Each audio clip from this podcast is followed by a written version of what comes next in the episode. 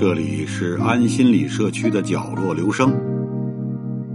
我们为一亿个需要安静倾听的角落而读。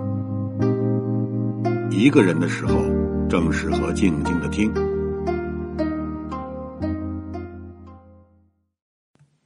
一九四一年十月底，茨威格完成自传《昨日的世界》，一个欧洲人的回忆。这本书也已经八十年了。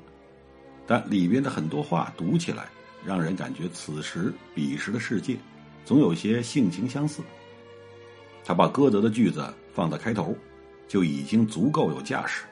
我们在一片安谧中长大成人，陡然被投入这大千世界，无数波涛从四面向我们袭来，一切都刺激我们的感官，有些让我们欢喜，有些让我们讨厌，时时刻刻些微的不安。在起伏摇荡，我们去感知，而我们所感知到的，又被缤纷的尘世扰攘冲散。茨威格说：“我们这代人都很好的学会了一种锦囊妙计，不要对失去的一切哀伤不已。怜我世人忧患时多，我们除了要面对失去，可能还要面对反复不确定以及反复不确定。”没有结论，没有真相，没有明确的答案，什么都像尘埃一样悬浮。机会、威胁、疫情、意外，都会无组织、无距离的降临。血缘关系、社会关系依然相互牵连，那么真实又那么虚幻。一切都在变，人生又无法真的破局。人间孤独，而创造和坚守是破局唯一的法宝。茨威格一再告诉我们。美好的东西再也不会倒流。昨天的世界是那么美好，那是被他的热情讴歌、真诚赞扬的太平的黄金时代。人们的感觉始终是迟钝的，对于现实敏感，但对命运迟钝，不知道什么时候意外就来，生命就结束，而过去的就这样过去了。回忆起来，人在某个安稳的时代和安稳的关系里。总有那种好像一切都会地久天长的持续下去的错觉，我们都陶醉在安宁、富足和舒适的生活里。茨威格形容的曾经的世界是阶层分明、按部就班、秩序井然、从容不迫的世界，自由主义、客观主义、理想主义弥漫整个社会，人与人之间热情、友善、信任、和睦。他用文字把以前的美好生活。封存住了。过往的岁月，奥地利君主国已经历经千年，哈布斯堡王朝稳定而巩固，精神故乡真的曾经存在过。为什么孔子心中美好的世界是过去的？茨威格心中的也是。孔子要克己复礼，连文艺复兴都叫复兴，明明是全新的创新。人类总是留有很多的回忆录，回忆录其实。更多的是理想路，我们都是生活的时代的见证人，从未真正拥有过这个时代。要深刻，就必须沉入，必须牺牲，而且是大批大量的方式和条件一正而入。而这种沉入和牺牲也会让人崩溃。一九四二年二月二十二日，茨威格自杀，而世界大战在三年多后也结束了。在茨威格笔下。我们可以看到城市的最好的存在状态。维也纳这座音乐之城，真正的天才之处，正在于能让一切反差和谐的融入一个新型的、独一无二的文化当中。它海纳百川，招贤纳圣，把人都吸引过来，让他们感觉到放松、自在、舒展。所有奢华和缤纷，城市的边界，大自然的开端，彼此交融，全无抵触。这不就是现代超大城市都应该有的品质吗？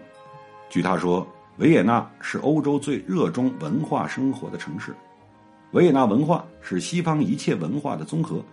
这个城市把色彩和情调、上层和下层、贵族和平民、甘美和快活，整个巧妙的掺和在一起。维也纳的咖啡馆是让一个人从两只眼睛变成二十双的地方，那是一种特别美好的氛围。这座城市特殊的艺术沃土，非政治化的时代，世纪之交的思想上和文化上的新取向扑面而来。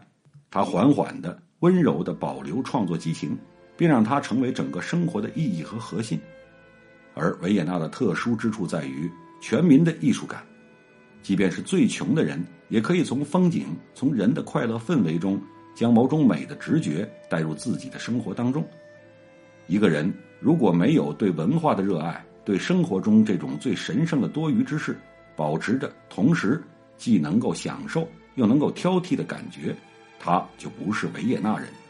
艺术总是在那些能成为全民生活要素的地方。才会有顶尖的成就出现。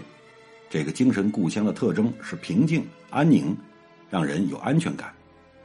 活着以及让人活着，这是一座城市、一个组织的长期修养。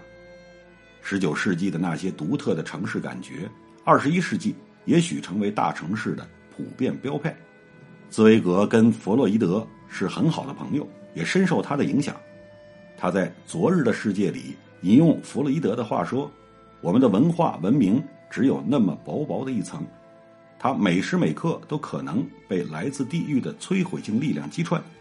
我们早已不得不逐渐习惯于在没有根基、没有法律、没有自由、没有安全中生活。这句话让人看了之后震惊。我们以为文化文明如此厚重，但在现实生活中，它就是以这样截然相反的形式存在，只是薄薄一层。只要一捅就破，只有非常理想的环境才能让它光芒闪耀。其实，在生活中亦然。那些行程中的美好感觉、印象、仪式、幸福，其实也经不起推敲，一捅就破。当秩序井然主导的世界和世纪不存在了，激情开始出来主导。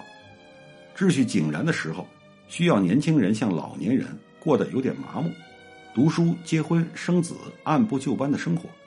那时候，老师的使命不是帮助年轻人前行，而是教他们学会谦让；不是去培养内心世界，而是要求他们尽可能融入现有格局；不是去提升生命能量，而是约束他们。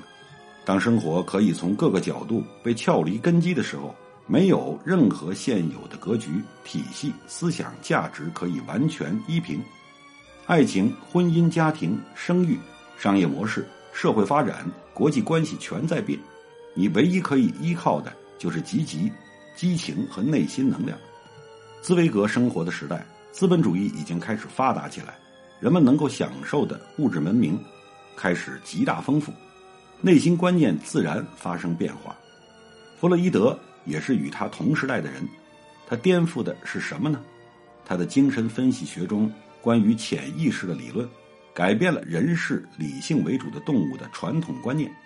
他认为性欲是人的生命力和意识活动的基础。由于法律、道德、文明、舆论的压制，性本能被压抑进了潜意识。由于这个理论的支持，人们开始挣脱传统精神枷锁，勇敢追求内心所愿。茨威格小说里的激情，都是因为扭曲和极端。在形成巨大反差和进行反转的，比如当生活过于沉闷乏味，如同鱼类会在暴风天气中试图跃出水面，以谋求获得充足氧气一般，人们也会期望打破令人窒息的氛围，获取片刻鲜活的快乐。比如他笔下《马来狂人》里的医生，当生活像一张大网牢牢套住他的生活。他居然疯狂的爱上因偷情而怀孕来堕胎的女人，被她高傲冷艳的气质吸引，最后付出极为惨重的代价。马来狂，比喻医生激情爆发后不计后果的特征。再比如一封陌生女人的来信，那种爱和激情病态的独自绽放，炙热的激情并不是爱，真正的爱情是温润自己和别人。又比如，一个女人一生中的二十四小时，一位高贵的四十二岁的 C 夫人，在丈夫去世的打击下心灰意冷，来到赌场消磨时光，看到一位年轻的赌徒，头脑狂热的把一切都输光了。C 夫人预料到他要自杀，拼力救了他。就在这个风雨之夜几小时后再次相遇，由于瞬间激情驱使，C 夫人竟失身于他。第二天，他力图拯救这个沉沦的灵魂，并根除他的恶习，想安排他离开这座迷人心窍的赌城。离别时，他却发现自己已经爱上了他。但这位不可救药的赌徒却再次回到赌场，并公开羞辱了女恩人。从赌场相遇到赌场决裂，一共就二十四小时。C 夫人意识到，这一切完全是在不自觉的发生的，并不是我自己在行动，而是行动来到我的身上。是啊，改变就是这样瞬间发生的，都来不及等主角的反应。生活的裹挟感，在这个时代更是强烈。茨威格认为，他父亲给他的最大财富是追求自由的心。精神意义，这关乎自由，关乎去保存一种道德财富，为一种意义而抗争，让人们变得坚强，变得矢志不移。有的时候，你无法理解一个人、一个人群的突然的行为变形，为什么会突然冷漠或者陷入狂热？一切都是他自身的生活方式决定的。茨威格曾写：“同样是这伙人，在一个星期、一个月之前。”还让你敬仰他们身上的理性、建设性的力量、人性的态度，突然就不一样了。思想上的无政府主义者可以一夜之间都成了狂热的爱国者，而诗人是人类普遍人性的守护者、保卫者。在别人发烧狂躁之时，他能回到自己的内心并保持沉默，但也有例外。德国抒情诗人恩斯特·利骚。在战争爆发后，急急忙忙赶到兵营报名当志愿者，被拒后，就写了《憎恨英国》，用诗歌为德国效劳。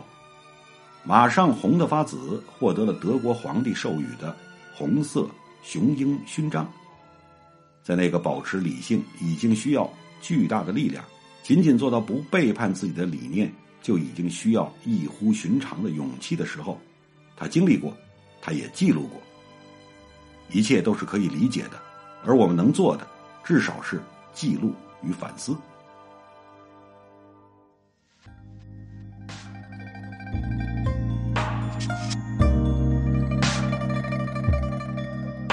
上为您朗读的选自公众号“秦朔朋友圈”上发表的一篇文章。谢谢来自每个角落的慧心倾听，请记住这里，我们在一起，咱们天天见。